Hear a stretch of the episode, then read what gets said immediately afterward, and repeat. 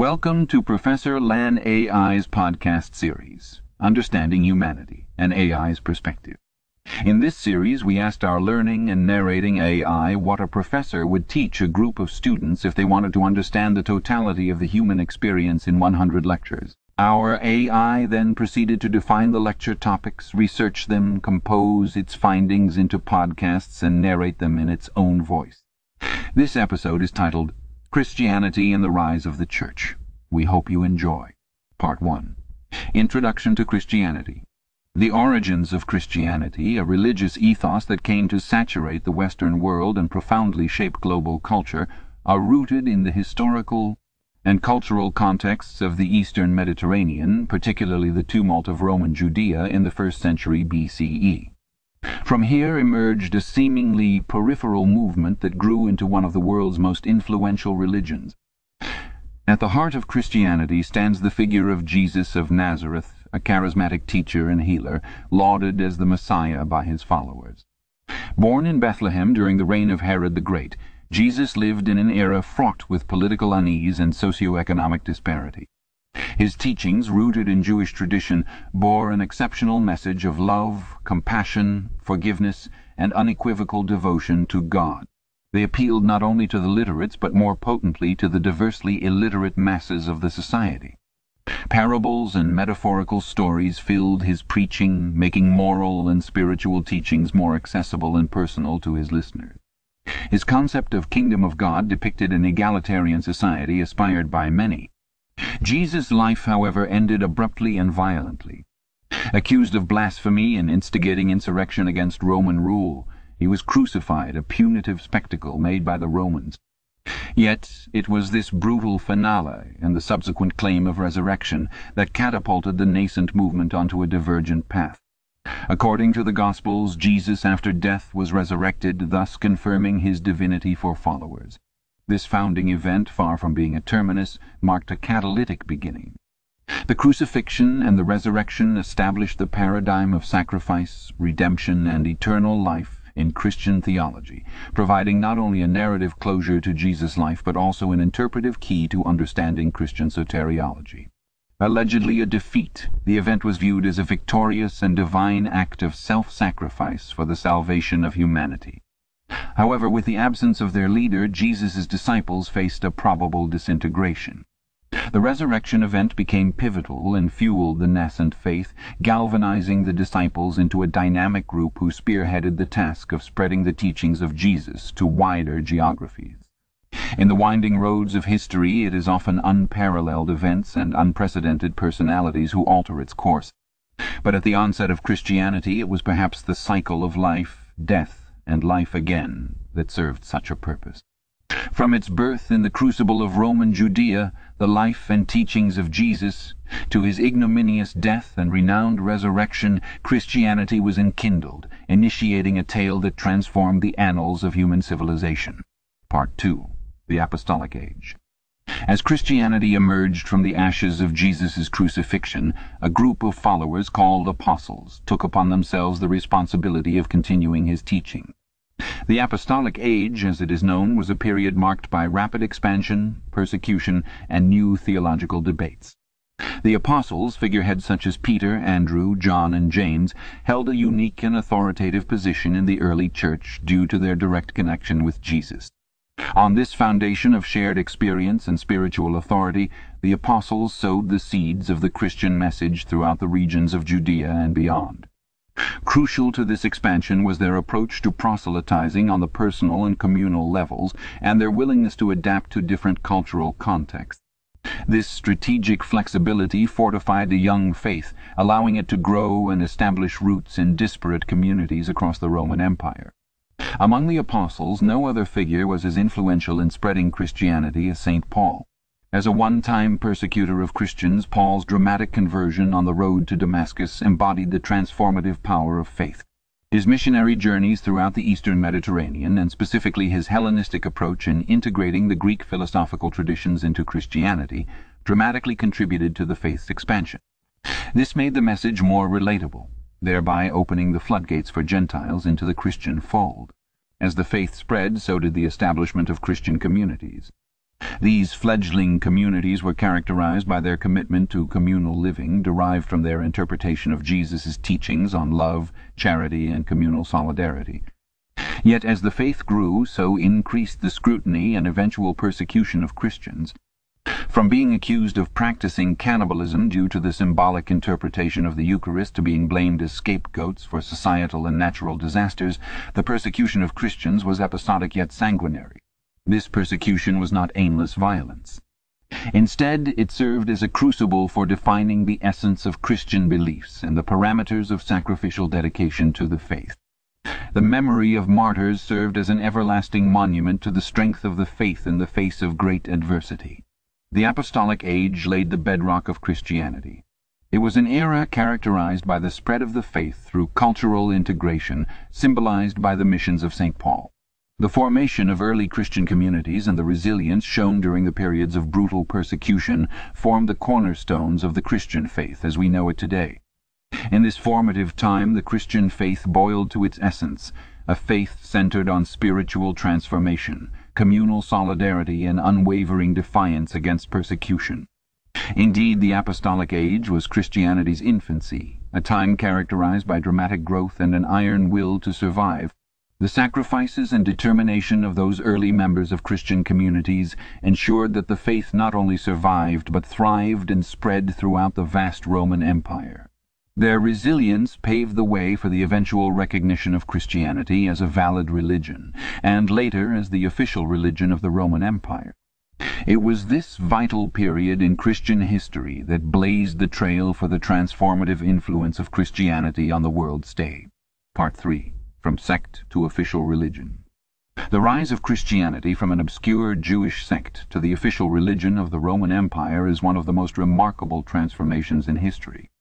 When we discuss the status of Christianity under the Roman Empire, we might easily conclude that it was an era marked by frequent violence and conflicts.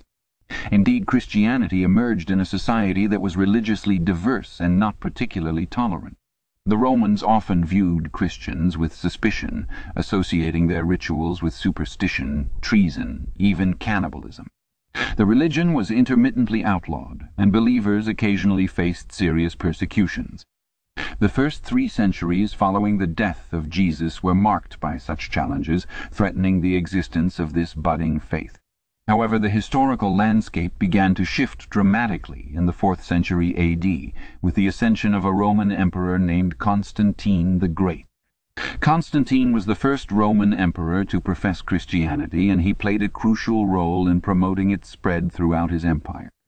In 313 A.D. he issued what has come to be known as the Edict of Milan that proclaimed religious tolerance throughout the empire.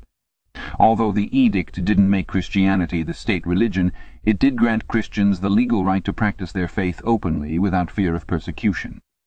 It is against this backdrop of newfound freedom that we encounter another defining moment in the development of Christianity. The Council of Nicaea in 325 A.D.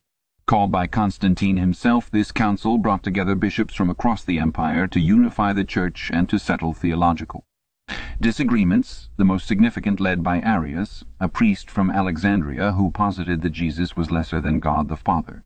That council led to the formation of a statement of faith known as the Nicene Creed, which affirmed the full divinity of Jesus Christ. By professing belief in one Lord Jesus Christ, the only Son of God, begotten of the Father God from God, light from light, true God from true God, begotten, not made, of one being with the Father, the Church effectively established the cornerstone of Christian orthodoxy in response to Arianism and other theological controversies. To understand Christianity's journey from a sect to an official religion, therefore, we need to explore the wider context of the Roman Empire, appreciate the significance of an emperor's conversion, and grasp the internal struggles that shaped Christian faith. This historical evolution didn't happen in a vacuum but was intertwined with political events, royal decisions and theological disputes and as we reveal these layers of history we can better comprehend the resilience and dynamism of a faith that continues to thrive and adapt even today. Part 4. Monasticism and the Desert Fathers As the Christian faith started to take hold in society, a new form of religious expression began to emerge. This was the rise of monasticism, a clear departure from conventional social norms and an embracement of an ascetic lifestyle centered around prayer, contemplation, and manual labor. Its genesis can be traced back to the late third and early fourth century A.D., predominantly in the harsh deserts of Egypt and Syria. Initially these solitary religious hermits, later known as the Desert Fathers, lived in complete isolation or in small groups, resolving themselves to a life of introspection, solitude, and struggle against spiritual temptations. One of the most historically influential figures amongst the Desert Fathers was St. Anthony the Great. His biography, written by Athanasius of Alexandria, brought the concept of monasticism to the forefront of Christian society, showcasing his piety and devotion as an ideal for others to emulate. St. Anthony's monastic life was characterized by simplicity, humility, and a daily routine of rigorous prayer, which initiated the ascetic movement that would be pivotal in the formation of Christian monasticism. On Western soils, specifically Italy, an essential milestone in monastic history was the rule of St. Benedict in the sixth century A.D. The rule proposed a communal way of monastic living, a stark contrast to the solitary and often harsh lifestyle of the Desert Fathers. Centered around the principles of prayer, labour, and community life, the rule of St. Benedict has had an enduring influence on the nature of Western monasticism to this day. Monasticism's rise profoundly impacted Christian practices and continues to do so. These monastic pioneers embodied the teachings of Christianity at their purest level. They served as spiritual counselors, introduced a formalized schedule of daily communal prayer known as the Divine Office, and ensured the preservation and proliferation of the faith through the copying of manuscripts. By creating self-sustaining communities, monks set a precedent for social services providing refuge for the needy and establishing places of education, medical services, and hospitality their stark determination to flee the world, to live a life of piety and contemplation, led to a unique spiritual intensity that advised and influenced even the emperors and bishops of their time. Monasteries became the heart of Christian spirituality, preserving and spreading Christianity through turbulent times and defining the spiritual tone of the Christian world, an impact lasting well into the modern era. As we progress through this journey of understanding Christianity and the rise of the Church, the profound influence of monasticism and the Desert Fathers is unmistakable. Their legacy continues to shape Christian practices and the communal way of living, echoing an unceasingly resonant call to seek a life rooted in simplicity, humility, and a deep-seated love for God. It is this spirit of monasticism that will aid us in understanding the next stage of our exploration. The Rise of the Papacy and Church Hierarchy Part 5 Rise of the Papacy and Church Hierarchy The rise of the Papacy and the establishment of a hierarchical structure within the Church, as we consider in this section, are pivotal events that shaped the face of Christianity. Peter, one of the twelve apostles, is recognized as the first pope, kick-starting the concept of apostolic succession. David Lloyd Dusenbery, in his book The Space of Time, a sensualist interpretation of time in Augustine, Confessions 10 to 12, asserts that the apostolic succession posits an unbroken chain of leadership that extends from Jesus' appointment of Peter as the leader of the apostles to the ruling pope. Peter's chair, Cathedra Petri, symbolizes the unbroken line of episcopal authority that extends back to Christ himself. It sets a fundamental premise for the Roman Catholic Church, reinforcing the authority and the legitimacy of the Church and its teachings, providing institutional continuity and a sense of historical permanence. The ecclesiastical structure of the Church further evolved with identifiable roles such as bishops, priests, and deacons establishing both a spiritual and organizational framework. Bishops emerged as successors to the apostles, viewed as pastoral leaders of a geographically defined flock or a diocese. They shepherded the spiritual affairs, including sacraments and doctrinal teachings. The priests served as collaborators with the bishop in the governance of the church and primarily handled worship and the spiritual needs of individual parishes. Deacons, on the other hand, had a liturgical function and were entrusted with serving the poor in their communities. This structure allowed for well-defined roles and responsibilities, expediting the administration and spread of Christianity, especially in areas of rapid conversion. It reinforced the hierarchical nature of the Church, which relied heavily on the Pope for decisive leadership. Papal primacy, another key aspect, refers to the Pope's authority as the first among equals, and his role in safeguarding the unity of the Church. The Pope as Bishop of Rome is considered the global pastor, the ultimate source of spiritual authority, making him the supreme teacher and lawmaker for the Church's followers. His stewardship, as expressed in the well-known phrase where Peter is there is the Church, is not rooted merely in the temporal chain of office, but in the divine mandate given by Christ to Peter. This papal primacy in the evolution of the church hierarchy essentially helped in unifying diverse communities under a powerful central authority in a period when the Roman world was experiencing profound shifts and changes. It endowed the church with a sense of continuity, radiating unity of faith and communion, and vastly contributed to its expansion and influence across the known world. The culture of the leadership of the Holy See and the evolution of the ecclesiastical hierarchy remain vital to our understanding of Christianity and the Church's narrative helping bind the Christian communities across the world under the auspices of a tradition that data back almost 2,000 years. As Christianity evolves with the changes in global dynamics and the challenges of modern society, the papacy and the church hierarchy's inherent structure remain its stabilizing forces, steering the journey of the Church and its followers amidst the shifts of time. Part 6 Doctrinal Conflicts and Church Councils The fourth century saw a critical transitional phase for Christianity as it stood rooted in contradictions. The Arian controversy proved to be a game-changer. Arius, a presbyter in Alexandria, proposed that if the Father begat the Son, then the Son must be of a lower status. This view directly contradicted the conventional Trinitarian doctrine which posited the Father, Son, and Holy Spirit as equal. The controversy escalated and culminated in the First Council of Nicaea in 325 CE, convened by Emperor Constantine. The council drafted the Nicene Creed, which, in essence, asserted the equality of the Son with the Father and rejected Arianism. This reaffirmation of the Trinitarian belief laid the groundwork for Orthodox Christianity. Despite the Nicene Creed, discrepancies persisted within the Church, culminating in the Council of Chalcedon in 451 CE. The council was convened to resolve the Christological crisis triggered by the Monophysite doctrine which advocated Jesus' divinity over his humanity. The Chalcedonian definition reaffirmed the dual nature, human and divine, of Christ. However, this council's outcome resulted in a significant fractioning of the Church, giving birth to the Eastern Orthodox and Western Catholic churches. Fast forward to the 8th century, the iconoclast controversy served as yet another watershed moment for Christianity. In conditions ripe with religious and socio-political turmoil, iconoclasm, the deliberate destruction of religious icons and symbols, gained momentum under Byzantine Emperor Leo III's rule. The second commandment in the Hebrew Bible prohibiting the worship of graven images fueled iconoclasts who saw them as idols. Meanwhile, iconodules, icon worshippers, predominantly monks and laypeople, perceived icons as means of veneration, not worship.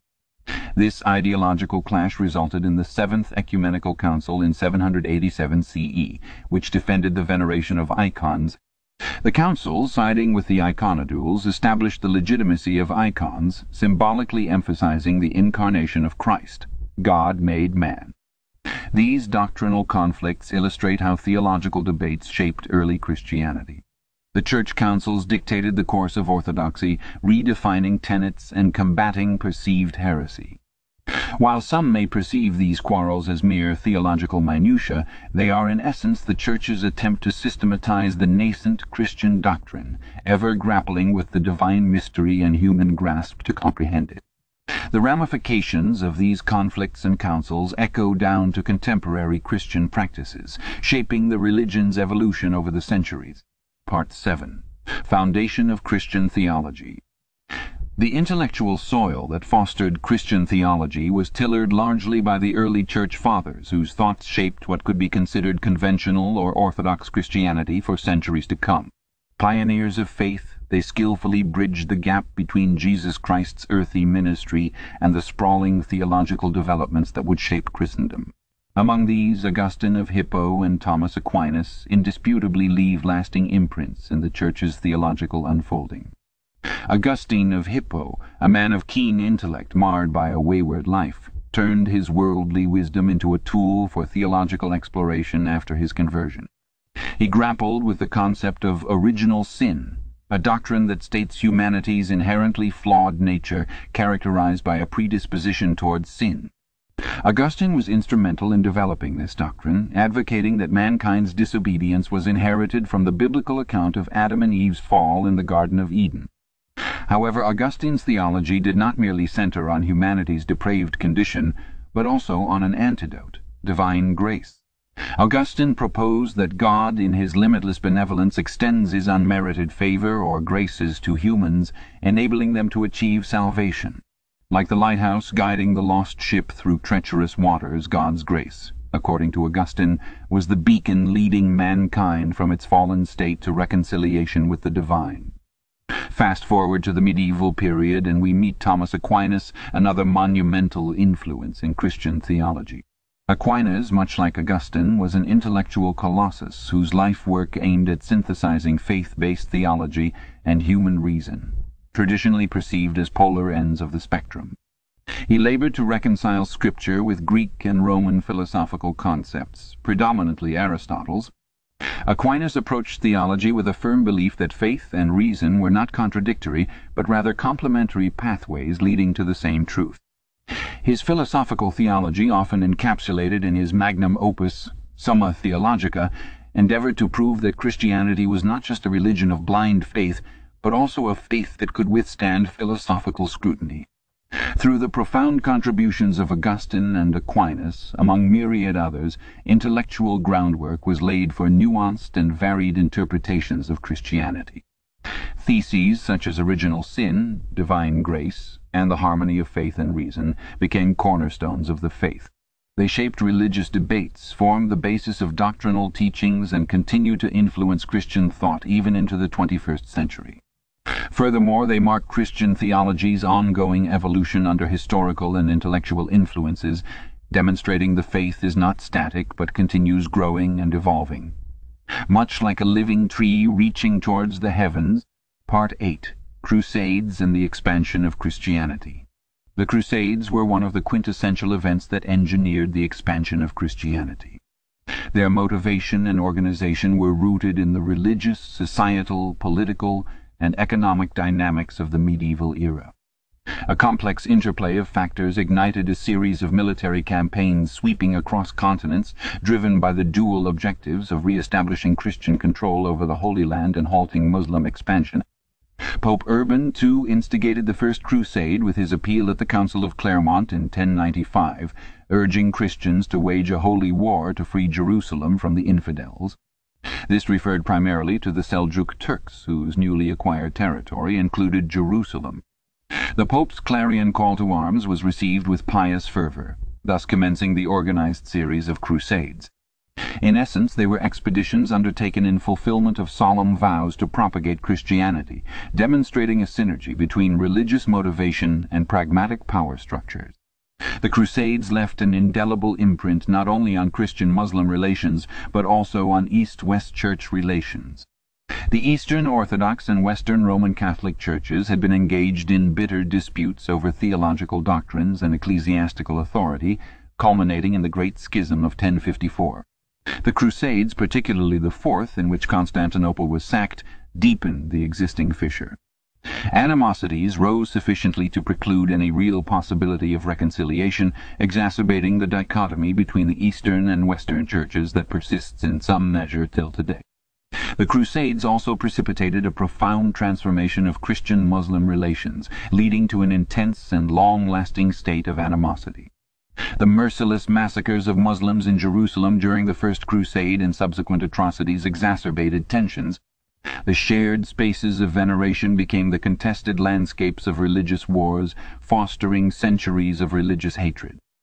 However, it is also noteworthy that the Crusades engendered periods of peaceful coexistence and mutual cultural exchange, such as during the enlightened reign of Saladin.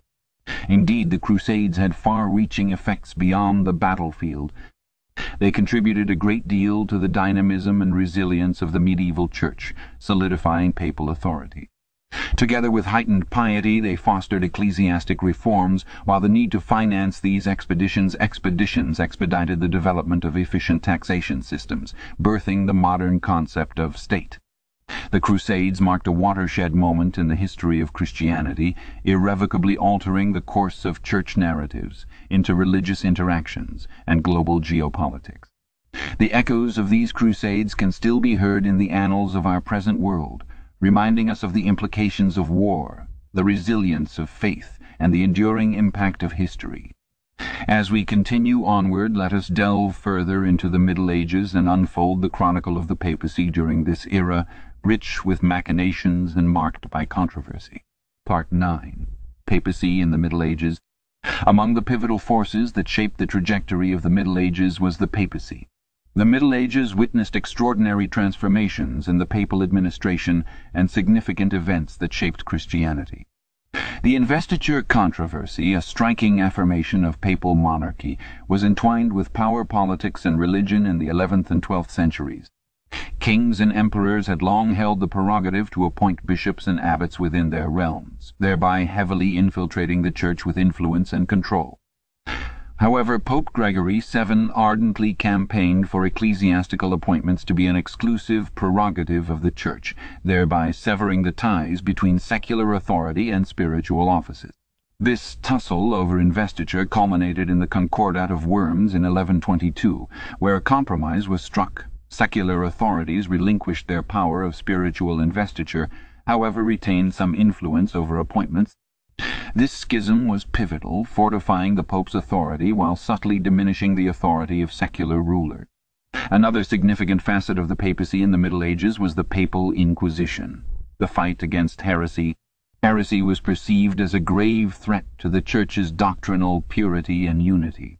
Beginning in the thirteenth century under Pope Gregory IX, papal inquisitors, often Dominican and Franciscan friars, were deputed to root out heresy the objective extended beyond punishment of individuals to uprooting heretical belief systems, often leading to dire consequences such as forced repentance, imprisonment, or execution. Despite being a somber chapter in the Church's history, the Inquisition's establishment marked a crucial effort by the papacy to assert doctrinal control and standardization. The Avignon papacy, or the Babylonian captivity, presents another essential dimension during this period. Between 1309 and 1376, seven consecutive popes, all French, resided in Avignon, France, rather than in Rome. This situation arose from the fractious political climate and the uneasy relationship between the papacy and the French monarchy. Although the Avignon papacy was marked by administrative reform and sophistication, it also opened the door to increased secular influence and the perception of corruption. Then the return to Rome led to the Great Schism a split within the Church from 1378 to 1478 to 1417, where competing cardinals elected two different popes, each claiming legitimacy. This schism shook the cardinal doctrine of one true pope, leading to a considerable crisis of leadership and legitimacy in the Church. Eventually it was resolved at the Council of Constance, emphasizing the need for conciliarism and collaboration in the Church's governance. Therefore, as we delve into the history of the papacy in the Middle Ages, we witness the evolving complexities of power, enforcement of orthodoxy, and the struggle for maintaining religious and political equilibria. From the investiture controversy through the Inquisition and on to the Avignon papacy and the Great Schism, it is evident that the papacy strove to exert its authority whilst wrestling with external influences. Part 10. The Renaissance and Church Reform in the section on the Renaissance and Church reform we embark on a journey through a transformative period in history that significantly shaped the Church. The Renaissance, a period flourishing with artistic, cultural, and intellectual milestones, bore an integrative mirroring reflection on the papacy. This era, draped in humanism, was a departure from the church-centered medieval life towards a more secular, individual-centric concept. The Renaissance papacy, led by humanist popes such as Nicholas V and Leo X, became patrons of arts, literature, and architecture, commissioning grandeur works like the Sistine Chapel. It was a concoction of spiritual responsibilities and secular administration, with both being equally revered. One cannot discuss church reform without mentioning Desiderius Erasmus, a Dutch humanist and theologian instrumental in initiating the critical thinking needed for future reformation. Erasmus, often referred to as the morning star of reformation, sowed the seeds of reform by emphasizing the return to original biblical sources and an inner piety. His satirical work in praise of folly criticized the Church's moral failings and abuses, subtly questioning the omnipotent Church authority. His call for a Philosophia Christi, a more earnest emulation of Christ, led to a widespread call for renewal and reform in the Church. The Renaissance saw its end on what was, ironically, a dark note in Church history, the sack of Rome in 1527. The crisis of the papacy, led by Charles V's mercenary army, resulted in the catastrophic event, the sack of Rome, marking a severe fall from grace.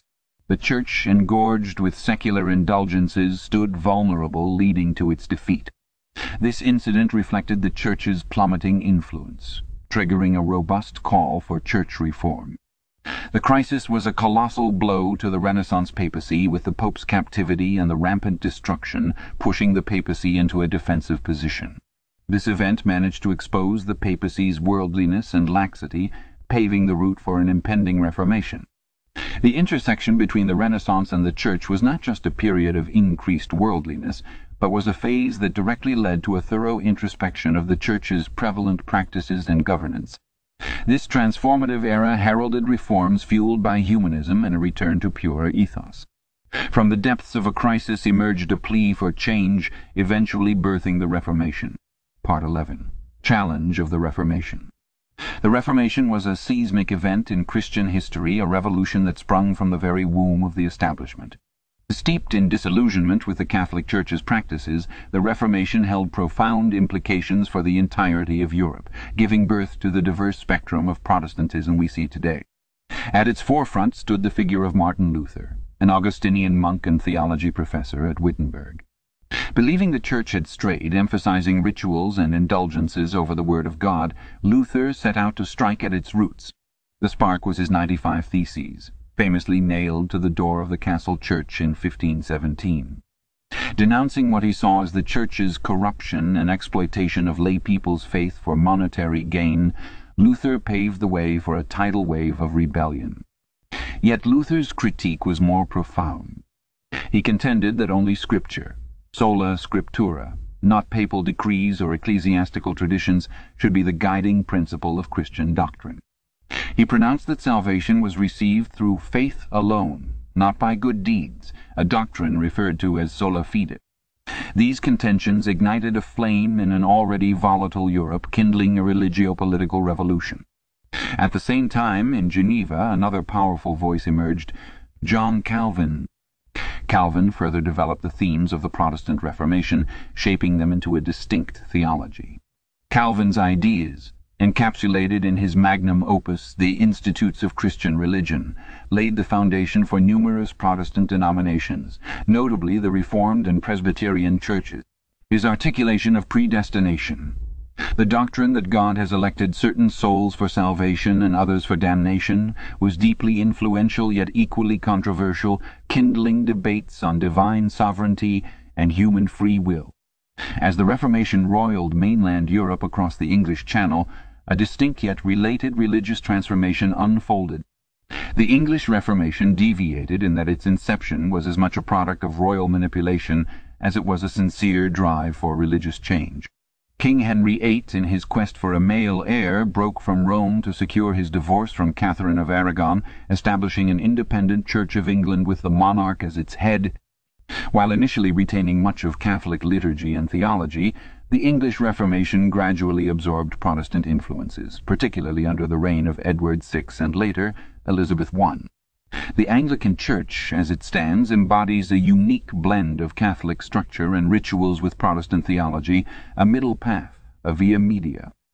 Nevertheless, whether by the quills of theologians or the whims of a king, the Reformation's multitude of challenges resonated throughout Christianity, irreversibly transforming the religious, political, and cultural landscape of Europe. Each stride Martin Luther, John Calvin, and Henry VIII took etched divergent paths in Christian thought and practice, whose echoes persist in today's church. This crucial period of upheaval propelled the Church to a transformative crossroads. Religious authority was no longer monopolized by the centralized hierarchy of the Catholic Church, but was instead imbued into the pages of Scripture and made accessible to laymen and clergy alike. The critique and reform of Christian belief and practice stirred by the Reformation made indelible impacts whose discussions and divisions continue to shape Christianity's diverse face worldwide. Part 12. The Catholic Counter-Reformation. The Council of Trent and the Affirmation of Catholic Doctrine. In a bid to brace itself against the tidal wave of the Protestant Reformation, the Catholic Church embarked on a chapter of invigorated self-affirmation and organized response known as the Counter-Reformation. Central to this movement was the Council of Trent, an assembly of the highest echelons of the Church convened between 1545 and 1563. In the rolling hills of northern Italy this council was not merely a defensive posture against Protestantism, but also a grand introspection, an opportunity for the Church to refine and reaffirm its doctrines. With the goal of defining and standardizing Catholic doctrine in a period marked by religious and theological upheaval, the Council dealt systematically with every point of doctrinal divergence between the Church and its critics. Prominent among the outcomes of this council was the firm affirmation of the Church's doctrine of sacraments as the means of divine grace conferred ex opere operato, meaning by the work performed. In essence, the doctrines of the real presence of Christ in the Eucharist, the sacrificial character of the Mass, and the necessity of priestly mediation were reaffirmed in the face of Protestant challenges. On the subject of salvation and justification the Council of Trent forged a nuanced path, upholding the doctrine of original sin and the necessity of sanctifying grace, while avoiding the deterministic tones of predestination featured in some strands of Protestantism. Essentially, the Council affirmed the Church's belief in the synergy of divine grace and human free will in the process of justification. The Council of Trent also focused on reforming the Church's internal structures, addressing issues of ecclesiastical discipline that had fueled the flames of criticism from reformists. Clerical abuses, including absentee bishops, corrupt practices, and poorly trained clergy, were targets of particular concern. New measures were introduced emphasizing the necessity of episcopal residence, the regular holding of diocesan synods, the establishment of seminaries for the training of clergy, and the prohibition of pluralism and simony. Moreover, the Council reinforced the Catholic Church's exclusive claim to interpretive authority over the Bible, decisively asserting the equal authority of Scripture and tradition as well as promulgating the Roman Catholic canon of the Bible, which included the deuterocanonical books disputed by Protestant reformers. The Council of Trent was instrumental in fortifying the Catholic Church against the tempest of Reformation brewing around it, and set a firm foundation for the vigorous revival of Catholicism that would continue in the following centuries. It laid the groundwork for the development of the Baroque style in the arts, a stunning celebration of Catholic identity that blended the transcendent with the tangible in a dramatic fusion of faith and form. Today the legacy of the Counter-Reformation and the Council of Trent resonate deeply in the Catholic Church's theological, liturgical, and pastoral practices. Indeed, the indelible footprints of this council can be traced throughout the vast landscapes of Catholic belief, spirituality, and culture. In our next section we will delve deeper into the Counter-Reformation by discussing the Society of Jesus, commonly known as the Jesuits, and their instrumental role in the renewal of Catholicism. Part 13. Christianity in the New World. As Europe dove headlong into the age of exploration in the fifteenth and sixteenth centuries, the Iberian nations of Spain and Portugal led the charge. Compelled by ambitious motives, those of wealth, power, and religion, these nations sought not only to claim new foreign territories for themselves, but also to convert the native peoples to Christianity. The Church as the dominant religious institution, wielded considerable power and influence within these colonies, actively guiding their efforts in the New World. In the Spanish and Portuguese colonies the Church served a critical multifunctional role. Bishops often acted as administrators or advisers to governors, while priests offered spiritual guidance to settlers. Moreover, the Church prompted humanitarian efforts protesting against the brutal treatment of Native Americans. Yet alongside these efforts was a darker side. The Church was instrumental in enforcing European dominance, often using conversion as a tool of cultural assimilation or control. A distinct example of this evangelical effort is outlined by the creation of Native American Christianity, an amalgamation of indigenous beliefs with the doctrines of Catholic faith. In regions like present-day Mexico and Peru, religious orders like the Franciscans, Jesuits, and Dominicans carried out aggressive campaigns of conversion. They instituted mission systems where native peoples were taught European crafts, farming techniques, and, most importantly, Christian doctrines. These endeavours led to a unique, syncretic blend of old and new faiths which served simultaneously as a form of spiritual resilience and cultural survival for the indigenous people. Across the Atlantic, in the budding English colonies of North America, a different brand of Christian practice was taking root. Driven by the desire for religious freedom and the promise of economic opportunities, these settlers included a mixture of individuals and groups, among them the English Puritans. Primarily Calvinist and anti-Catholic in their beliefs, these Puritans sought to purify the Anglican Church of what they perceived to be residual popish elements inherited during Catholic reign. Their migration to the New World was fueled by the hope of establishing a Puritan city upon a hill, a shining beacon of righteous living that could serve as an example to the corrupt European churches. The Puritans played a central role in the formation of American Protestantism, their dedication to simplicity in worship and personal piety shaping the religious culture of New England. They championed principles such as individualism, egalitarianism and congregationalism, all of which arose from their vision of the Church as a community of visible saints accountable to God and each other. This principle deeply influenced other Protestant groups such as Baptists and Quakers, profoundly shaping America's religious landscape. Thus, while the vehicles of Christianity spread into the New World differed substantially, the blurring of lines between Church and State remained a constant denominator in colonization efforts. The result was a vastly diversified Christian presence in the Americas, marked by the broad spectrum of practices between Catholicism and Protestantism and Protestantism, and a uniquely indigenous Christianity persisted within the native communities. This exceptional evolution of faith in the New World offers compelling insights into Christianity's ability to adapt to novel cultures while simultaneously exerting its influence upon them. Part 14. Christianity in Modern Times in delving into our fourteenth section, Christianity in Modern Times, we see a distinct change in the direction of the Church's influence and the new religious movements that emerged in the twentieth century. Heralding this era, we observe the significant role the Church played in the politics of Europe. From medieval times the Church's influence rang loud in the political, social, and economic facets of European society, displaying an impressive longevity. By the turn of the twentieth century, however, the Church was under significant strain due to the relentless shifts caused by modernity. It was a crucial player in events like World War II, where Pope Pius XII, despite criticism, endeavoured to maintain peace amidst a world consumed by war. While the Church's political clout has waned significantly in contemporary times, it remains a potent symbol and mediator in moments of intense political strife.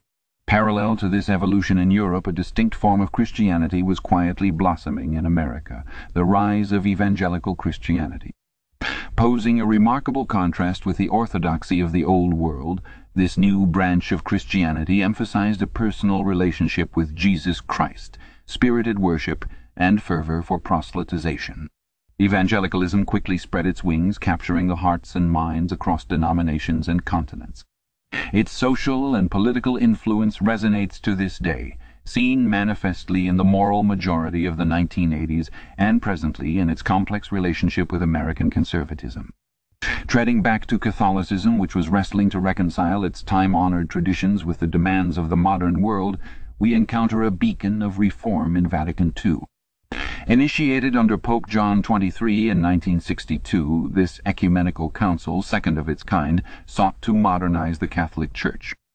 Heralding monumental changes, it departed from the use of Latin, in favor of vernacular during church services, advocated for religious freedom, and called for increased engagement with the modern world. Vatican II also displayed an attitude of openness towards other religions, fostering interfaith dialogue and unity. By the time it closed in 1965, under Pope Paul VI, the Church was set on a new trajectory. one acknowledging the challenges and nuances of contemporary society while remaining firmly rooted in the teachings of Christ. Hence modern times presented Christianity with new challenges and opportunities. It redefined its role in society and politics, gave birth to vibrant new movements, and spurred on self-reflection and reform in the bastions of ancient tradition. As we wade into the future, the Church remains cognizant of its past and hopeful for its ongoing journey in the service of Christendom. Part 15 Christianity Today and the Future of the Church Living in an era marked by unprecedented global connectivity and accessibility, the Church is presented with both immense challenges and extraordinary opportunities. The interconnectedness of today's world has promulgated a growing need for ecumenism and Christian unity facilitating a broad spectrum of interdenominational alliances striving towards a cohesive Christian identity. The hunger for Christian unity is not purely idealistic or theoretical.